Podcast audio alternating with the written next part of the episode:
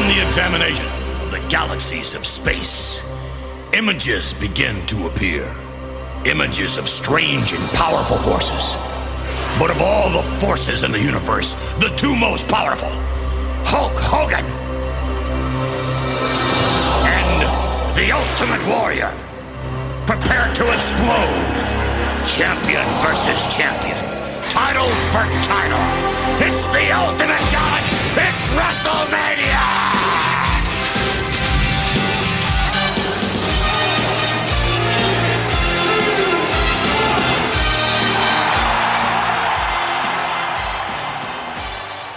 Greetings, Grapple fans, and it's time once again for, well, something a little bit different this time. Usually it's my erstwhile colleague Lorcan that handles this introduction, but uh, due to some technological issues, we are kicking it in a little bit different this week. Um, so I am Simon Cross, as always, and my co-host, who you will hear shortly, uh, is Lorcan Mullen. And this week we take a bit of a dive into uh, his book, The Confessions of a Smart Wrestling Fan. Uh, you'll hear a little bit of a chat uh, between myself and Lorcan where we discuss uh, the book itself. And I'm going to put my dulcet audio tones to use. I'm not quite Tom Hardy with his bedtime stories, but uh, I will read out to you listeners the first chapter. A little amuse bouche, little palate warmer to see if you like it. Okay, well, let's throw to me talking to Lorcan. So, yes, listeners, as I've mentioned, we are going to take a little bit of a delve into my co host Lorcan's written words. Uh, we are talking about Confessions of a Smart Wrestling Fan, uh, which is available, of course, still on Amazon for all of uh, those wanting to purchase it. There you go, cheap plug for you there, Lorcan. So I know like the book's been written for a long time now, so I want you to cast your mind back a little bit. W- what was your dr- motivation to write the book in the first place? Well, I don't know if you mentioned in the introduction that you saw me do the very first version of the live show. So it, th- th- this is actually covered in a chapter in the book when I start recalling the. Uh, did, you, did you hear a vibration there at all? I did, but power through. Yeah, yeah. Uh, I I'm t- just so people know in case they don't. I'm talking on the phone because I don't currently have a laptop that will work. So there might be some. I'm a popular person, Simon. So people might have been texting me as the day go as the recording goes on. But essentially, I'd gone to Edinburgh uh, when I was 26. Fell in love with the the city and the Fringe Festival, and I knew I wanted to go up there and do a show. That was what led me to actually going to Bedworth to our to the improv group that was when we met. Just to get back into get into some sort of sense of a comedy world. I've been doing some acting, but not that was like a local theatre thing. Mm. Like I've always had something going as far as performing or creativity. Now it's podcasts. For a while it was improv and stand up, and the and before that it was like being a child actor and everything. And so I knew I wanted to do an Edinburgh show but I also knew I needed to find something that I could talk about for an hour. And really, it should be not just something you can talk about for an hour, but something you can talk about for multiple hours and whittle it down to a good hour, hopefully. Yeah. And when I told my friend that wrestling was what I wanted to talk about, he was like, "Yeah, you could do a show about wrestling." it was um, just that that nod of like, it'll be fine. and so you saw the very first, very first draft version of it in the Bedworth Arts Centre. And you would have seen me notice that there's because I did record that was the only one of them I filmed and watched back. Yeah. You can see a moment where I realised that I'd gone an hour and I hadn't reached the 21st century yet. and it was meant at that moment to be more about the history of pro wrestling, almost like a TED talk, I suppose, before there was a TED talk. Yeah. About what professional wrestling was and trying to justify it in an intellectual sense. So obviously there's a double meaning of the smart wrestling fan. And so that uh, that was when I realized I need to bring this down, and I can't just cover the whole history of wrestling. And there's a term that I think has become increasingly popular a popular term to describe a, a discovery that writers make, and that is that there's u- unanimity in specificity. Okay. Now, for those of us who aren't um, as grammatically uh, beefed up, uh, c- could you break that down a little bit? essentially what it was is that there's the more personal you get in your story that you're telling, the more people will relate to it. Not even that they've necessarily had the shared events, just that they have specific feelings that grow from their own experiences. So it might be that you mature in life through your record collection. Mm. And so how your tastes and your opinions evolve and how your life is affected by your obsessions, you therefore can translate that into understanding other people describing their life through their obsessions. Like I saw a show around that time uh, in Edinburgh by a guy called Toby Haydock, who did a show all about his love of Doctor Who. And I've never been a Doctor Who fan, Yeah. but I can understand fandom. I can understand obsession, but also with at least a sense of self-reflection and self-mockery, Okay. which is what was meant to be. So what instead, what was supposed to be like the definitive intellectual breakdown of pro wrestling and a, a history for everyone to understand, Mm. instead became me talking about my life as a wrestling fan. Yeah. And as I said, that was something I could talk about for hours and hours and hours. But I only had 55 minutes to do it in a Mm. show. So I had to break that down, and also I had an interactive game element to it. And so, really, it was barely scratching the surface. And so I thought the logical thing to expand this so that I can do it truly properly would be to do it as a book. And again, it was supposed to be starting off as a history Yeah. which I guess is what Jim Smallman did with that. I'm sorry, I love you. Mm. But again, very soon I realized it's better when I'm talking about myself. Arrogance, and I guess in a way it is. You know, I was writing a memoir before I turned 30, but it works within the frame. And then when I realized that I could model it on a structure based on uh, a very important book in British pop culture in the 90s, which was Fever Pitch, yeah. that was when I really hit the ground. And it took me about two years to write the book because I did the show in 2010. Then I brought it back for a one off in 2011, which was probably my best gig ever because I got a big audience for just a one off gig. Uh, big in relative terms. It was, it was a full house, a small venue, but a full house Yeah. and they had a really good time.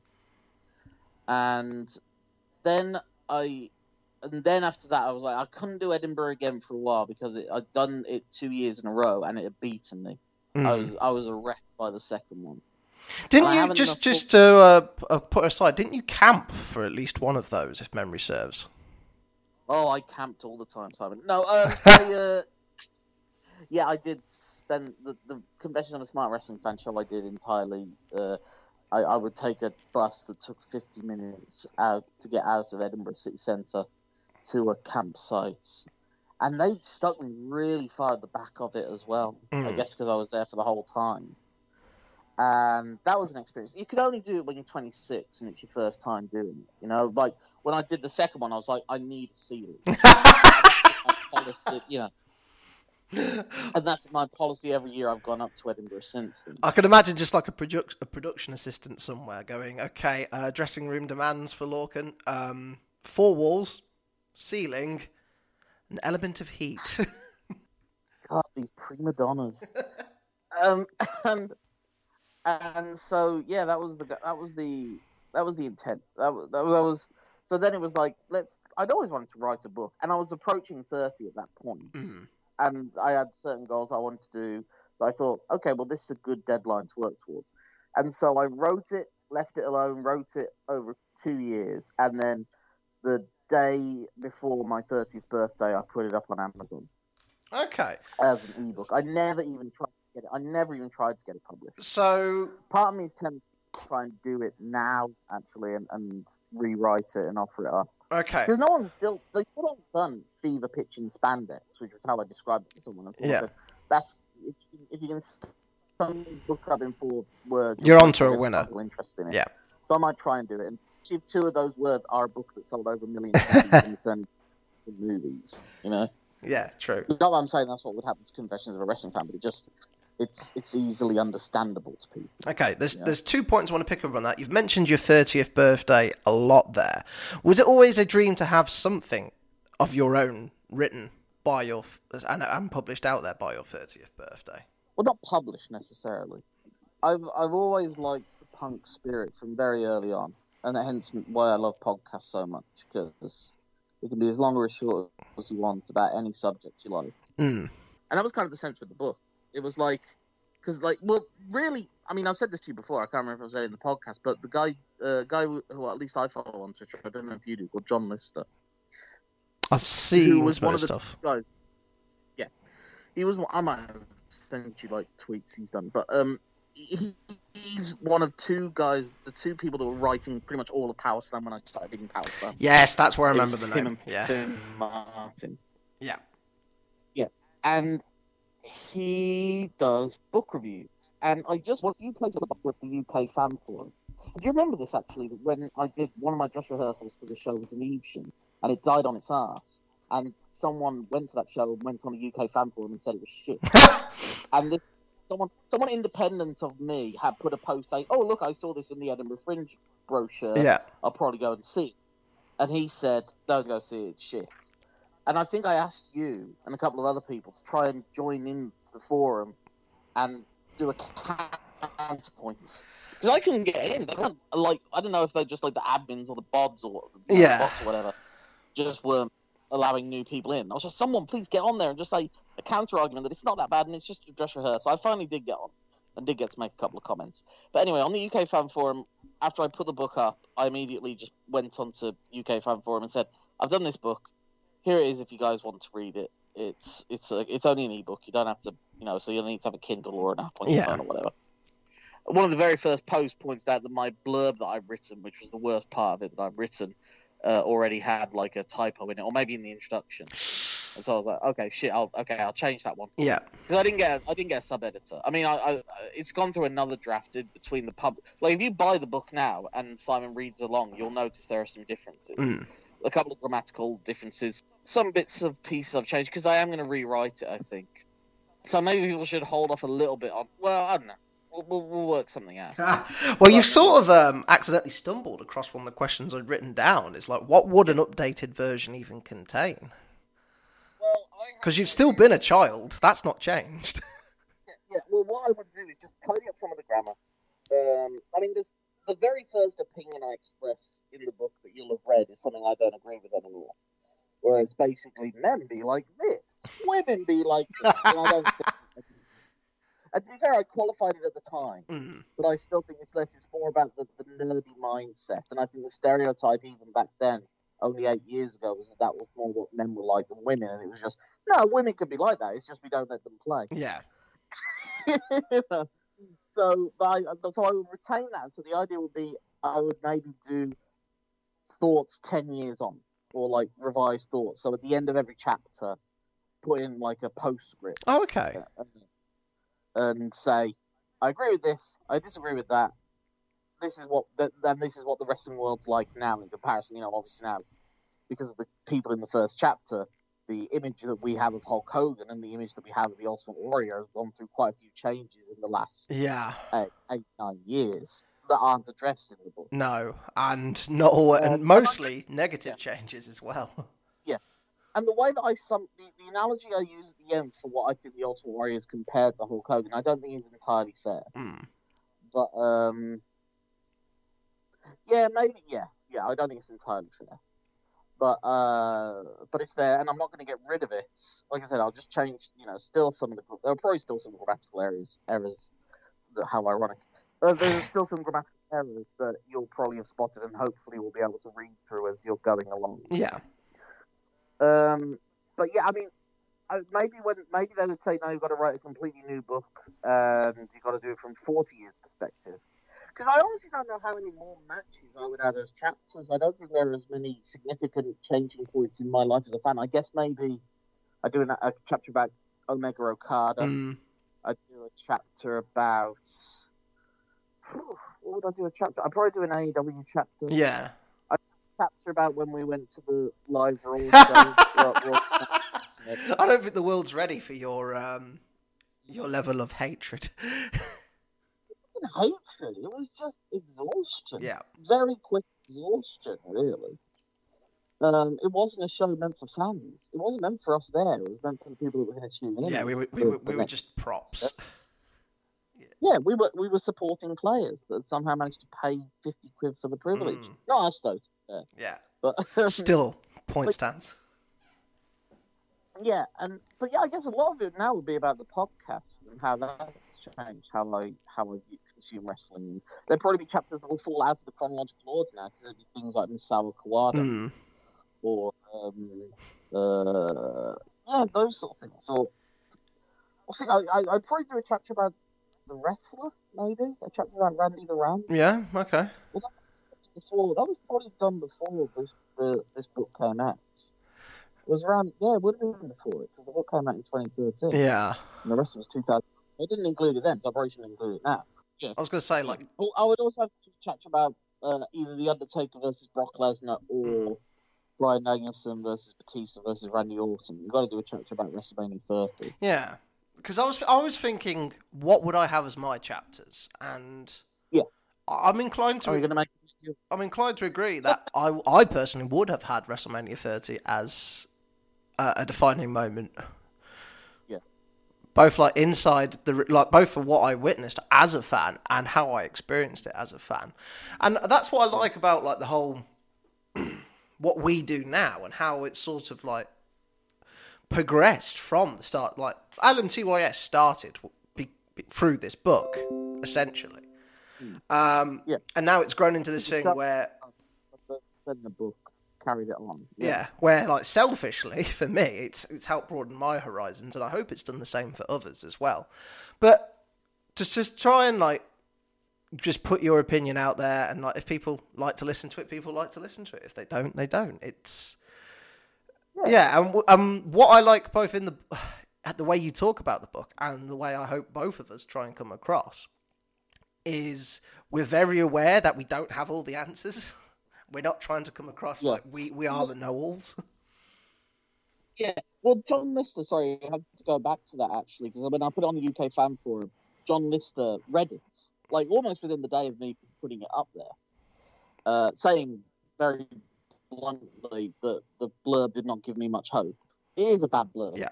Um, they have hu- people hired to do that usually. And I was just exhausted at that point. You know, I, I worked so hard for the last few weeks to get it done in Mm. for my birthday. An arbitrary deadline I'd only set myself. And uh, but then he said it was terrific. Like he was really, really kind about it, really nice. And he's, there's a review of it on his book, uh, Wrestling Books website. Uh, I don't know if you want to try and Google it and look it up as it goes along. But then, and then at a later point, he referenced it again because I had a Google alert for it. So it came like three years later, suddenly the Google alert pinged again because he was doing a little recounting of like some archival things he found in his possession Yeah. of his time wrestling fan. He said, "This isn't the definitive account of being a wrestling fan." And then in brackets, he said, "For that, you should read Confessions of a Smart Wrestling Fan." Mm. So you know, you can't really take a greater compliment.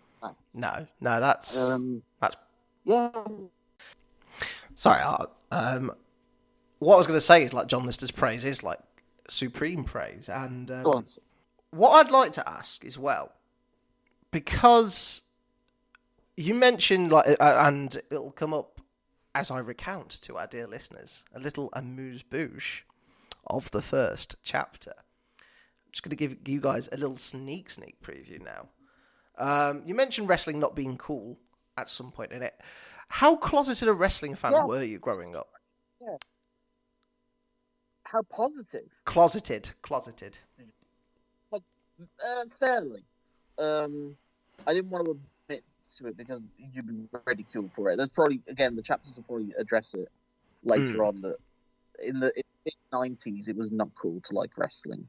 No, and it was not the overwhelmingly popular thing at the playground like it was in 1990, 92, 1992, 92 in in England anyway. In Well, yeah, uh, Um, which is weird because by the time I was in the playground, you're looking at your your late nineties. It yeah, sort of bounced.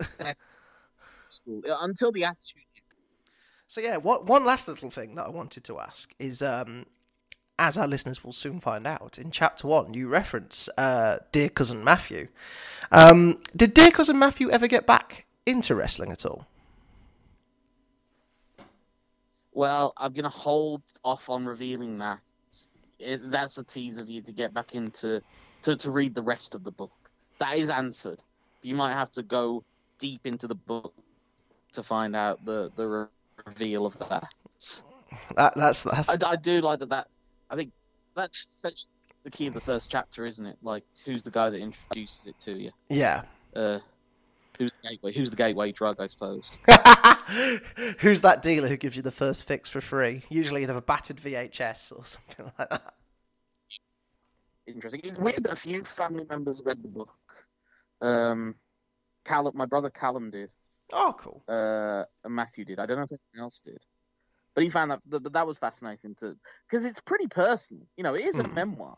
It's not just about wrestling. It is about me and the things that I went through between the ages of six and thirty. Yeah.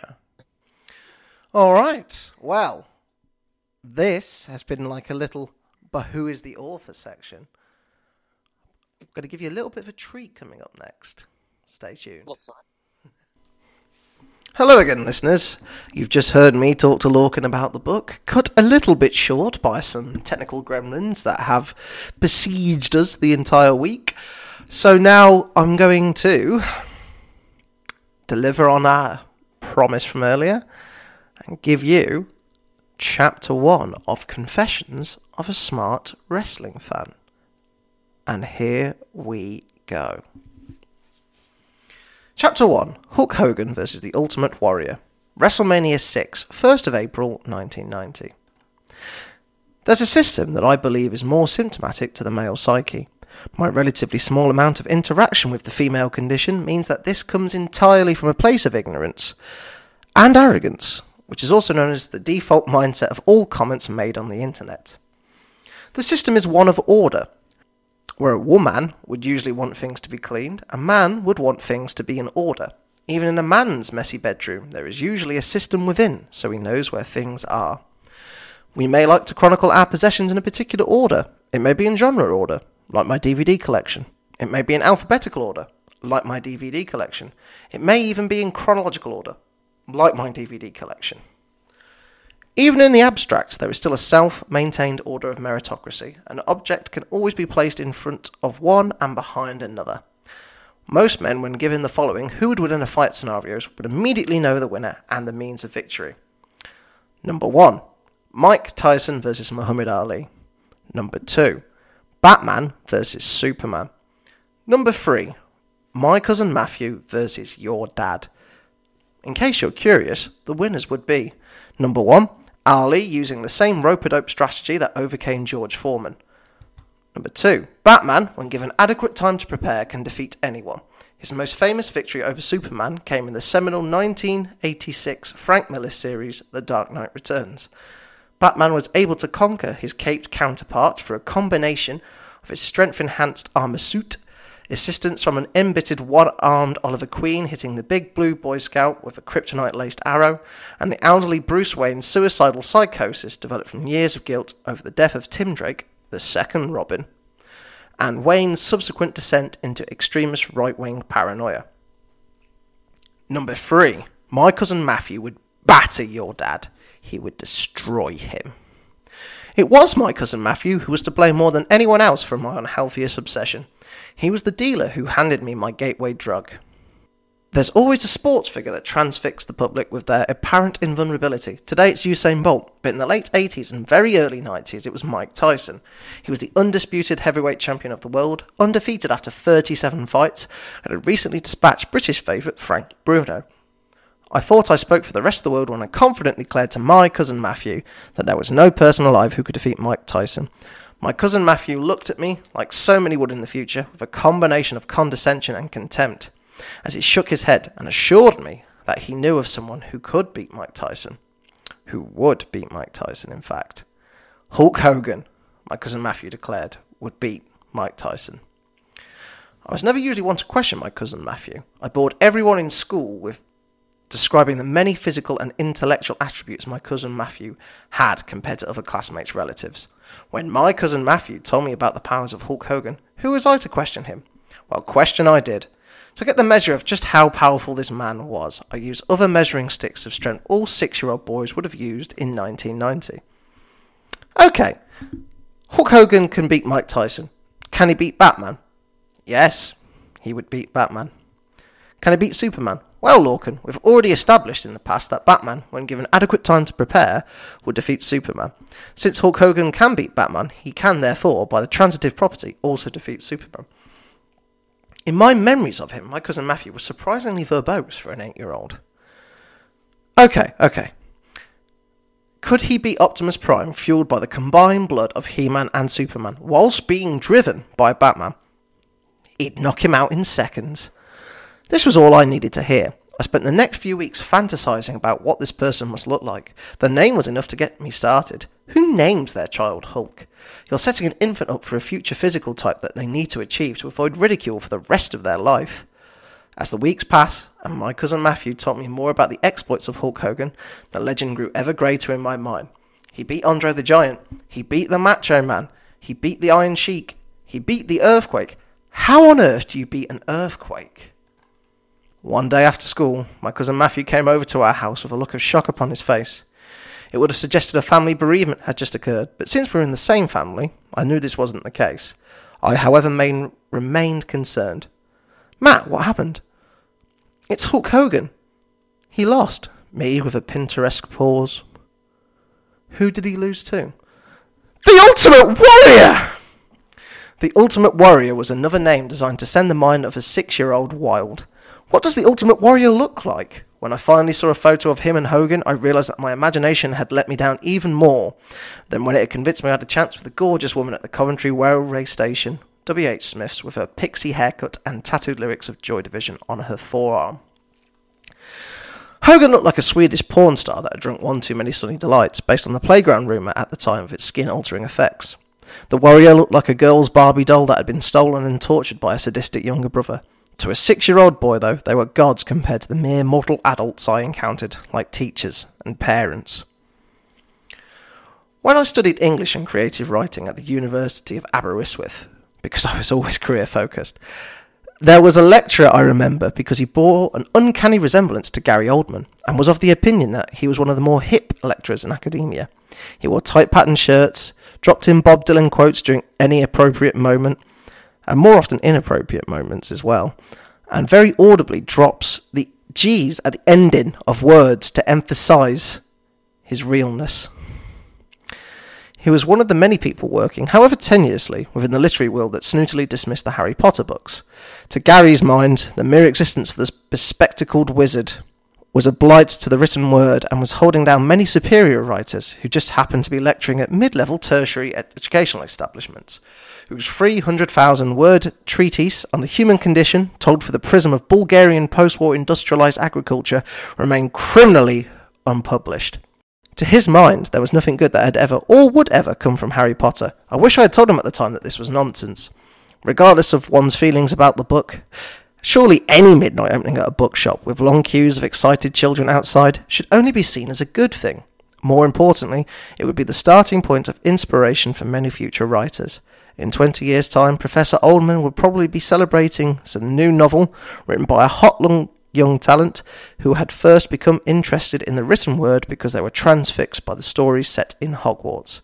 Even more likely, he'd be making vivacious late night advances on many young ladies whom he met through his lectures that he wouldn't have, who wouldn't have attended them if they didn't believe themselves to be real life Hermione Grangers but with daddy issues.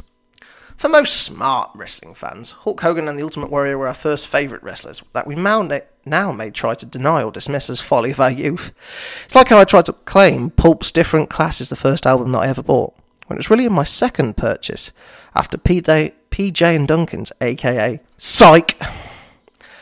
Hulk Hogan had achieved mainstream exposure with his supporting performance as Thunderlips in Rocky 3. He soon after signed up with Vince McMahon's World Wrestling Federation and almost immediately was installed as their world champion. He held the title for four uninterrupted years, and thanks to canny marketing from McMahon, became the biggest star in modern wrestling history. He was a genuine icon of perhaps the most influential decade of pop culture. For the generation of lapsed wrestling fans a few years older than me, Hulk Hogan is almost the be all and end all of their fandom. The Ultimate Warrior seemed to be the one that did it more for those around my age. When my contemporaries and I came into wrestling at the very end of the 80s, or very start of the 90s, we were riding a second wave of popularity that saw a few other wrestlers gain a foothold in the main event and greater public consciousness from following Hogan's slipstream, and in order to cover for him in main events while he was attempting to become a film star, shooting big screen classics such as Suburban Commando, Mr. Nanny, and Santa with Muscles. Macho Man Randy Savage and the Ultimate Warrior were the two biggest stars to emerge from that era. Both were completely batshit crazy, and that's why we love them. Randy Savage was born for YouTube. He was a coked up madman with an immediately recognisable gravelly voice who would fly from the top rope on more than one occasion during a match. His promos could be filled with references to outer space dimensions whilst he simultaneously tried to balance a small container of cream on his head. Somehow, the Ultimate Warrior was even balmier. He almost also made references to planes of existence beyond our own realm, and was even billed as being from parts unknown. He screamed of skeletons of long deceased fellow warriors being alongside him in spirits as he prepared for that night's combat. The Ultimate Warrior was not a mere human being. He was the manifestation of a warrior spirit previously embodied by the likes of King Arthur, Ozymandias, and Hercules. Not the wrestler Hercules, though. Ultimate Warrior defeated him handily during their early 1988 feud. You just couldn't picture the Ultimate Warrior in his spare time strolling around a park walking a labradoodle. He'd, he'd more likely charging through the fires of Hades atop of Cerberus. My cousin Matthew recounted the WrestleMania 6 main event collision between Hogan and the Warrior to me in a tone similar to that to Dilios as he narrated Zack Snyder's 300. This was a clash of two super beings in front of 60,000 rabid onlookers in Toronto. As that night's play by play announcer Gorilla Monsoon would say, it was the irresistible force meeting the immovable object. They fought for over 40 minutes, both men making miraculous recoveries after receiving finishing blows that would have kept all of the wrestlers down for the count. Finally, the Ultimate Warrior was able to hold Hogan down for the count of three with his big splash move. The man who had never lost fair and square for as long as my cousin Matthew had watched wrestling, had been defeated, and a new champion had been crowned. Trust me to get into something just as it was about to become uncool. The Ultimate Warrior's victory was meant to be a passing of the torch. Hogan had conquered the live event box office and was leaving to take on Stallone and Schwarzenegger at the movie box office. The Ultimate Warrior would take his place as the unbeatable hero who stood for all that was good and right, and Vince McMahon's WWF would continue to sell out arenas and achieve record ratings for years to come. That wouldn't be the case. Wrestling had reached its peak had arguably done so already between 1987 and 1989, when neither myself nor my cousin Matthew were watching. At WrestleMania 3, Hogan had defeated Andre the Giant. Until Hogan was pushed to the top, Andre had been the biggest name in wrestling for at least the past decade. Because of their shared status as the two biggest names in wrestling, this match was able to sell out the Pontiac Silverdome in Michigan in front of a reported crowd of 93,000 fans. 33 million Americans watched their rematch on primetime network television 11 months later. The rematch ended when Andre and his ally, the Million Dollar Man, Ted DiBiase, cheated Hogan out of the championship by paying for a man to have facial surgery, making them a doppelganger for the referee assigned to the match. They made the switch on the night, and the phony referee counted free on an Andre pin, despite Hogan visibly kicking out at two. Hogan formed the Mega Powers tag team with Randy Savage in order to counteract DiBiase and Andre's terrible twosome. Their breakup and subsequent feud over the WWF Championship, born from Savage's jealousy of Hogan's friendship with Savage's valet and lover, Miss Elizabeth, continued to be a huge attraction on television and arenas wherever the WWF visited, and the good times continued to roll. By 1990, however, the good times mobile was starting to sputter and break down. The Ultimate Warrior was unable to match Hogan's cultural penetration or ticket and merchandise sales. He'd always been a popular act, second only to Hogan in live audience reaction, but it was clear that it was just too much to take in for many with only a passive interest in wrestling. This will seem strange to those who may have watched a Hulk Hogan interview with increasing incredulity, as he yelled about saving Donald Trump from a plane wreck and swimming him to shore, but Hogan was a more relatable character compared to Ultimate Warrior. Maybe it's because Hogan was a human being, an immortal human being in his own words, but still a human being. The Ultimate Warrior was a madman from outer space. if Hulk Hogan and the Ultimate Warrior were music acts, you could say Hogan was Queen and the Ultimate Warrior the Crazy Frog. Both preposterous in their presentation, both had big hits, but only one had longevity. I may now laugh at the Ultimate Warrior's promos and cringe at many of his matches, but to the six year old me, he was incredible. He lifted huge men over his head and dropped them to the ground. His wild hair and face paint made him look like an alien from another planet. Admittedly, it was the sort of planet that Captain Kirk and his Enterprise crew would encounter on a low budgeted episode, but I believe my feelings as a six year old remain valid. Whilst I could barely understand a word he bellowed, growled, or grunted, whilst interviewer Mean Gene Okerlund or Sean Mooney howled a mo- microphone to his mouth. I certainly believe he planned to win the match he was about to have, and all the energy he had within him to achieve that goal he would use, which is the logic behind every wrestling promo ever made. However, I would soon learn that you need to throw logic out the window when dealing with wrestling. Both the fake stuff in front of the camera and the equally ridiculous events I came to learn were happening behind it. Well, listeners, I hope you enjoyed my rendition of Chapter 1 of Confessions of a Smart Wrestling Fan, and I hope it's uh, hooked you enough that you purchase the book for yourself. Um, normal service is expected to be resumed next week, barring any more technological uh, issues. But right now, there's nothing left to say that um, if you want to get in touch with m- myself, I'm Simon Cross Free. Uh, free for the number of times per month, usually, that Lorcan had badgered me to buy the book before this week. And uh, Lorcan Mullan can be reached on uh, L O R C A N M U L L A for author, N for novelist. Uh, that's also his Instagram handle. I get in touch with the show at LMTYS Pod on Twitter. LMTYS Pod is also our Facebook handle. Uh, you can review the show on Apple iTunes, five stars. We love talking about them, but we definitely love to receive them too. Uh, you can toss the show some pennies on Patreon as well. Um, but until then, there's nothing left to say except my name's Simon Cross. His name is Lorcan Mullan. Have a great night time. Until the next. Jackanory stories Settle down and where begin Now we're up to page 19 And it looks like the Indians will win. And just like life, there's a good beginning But there is no middle So you may as well skip to the end. It's the same old story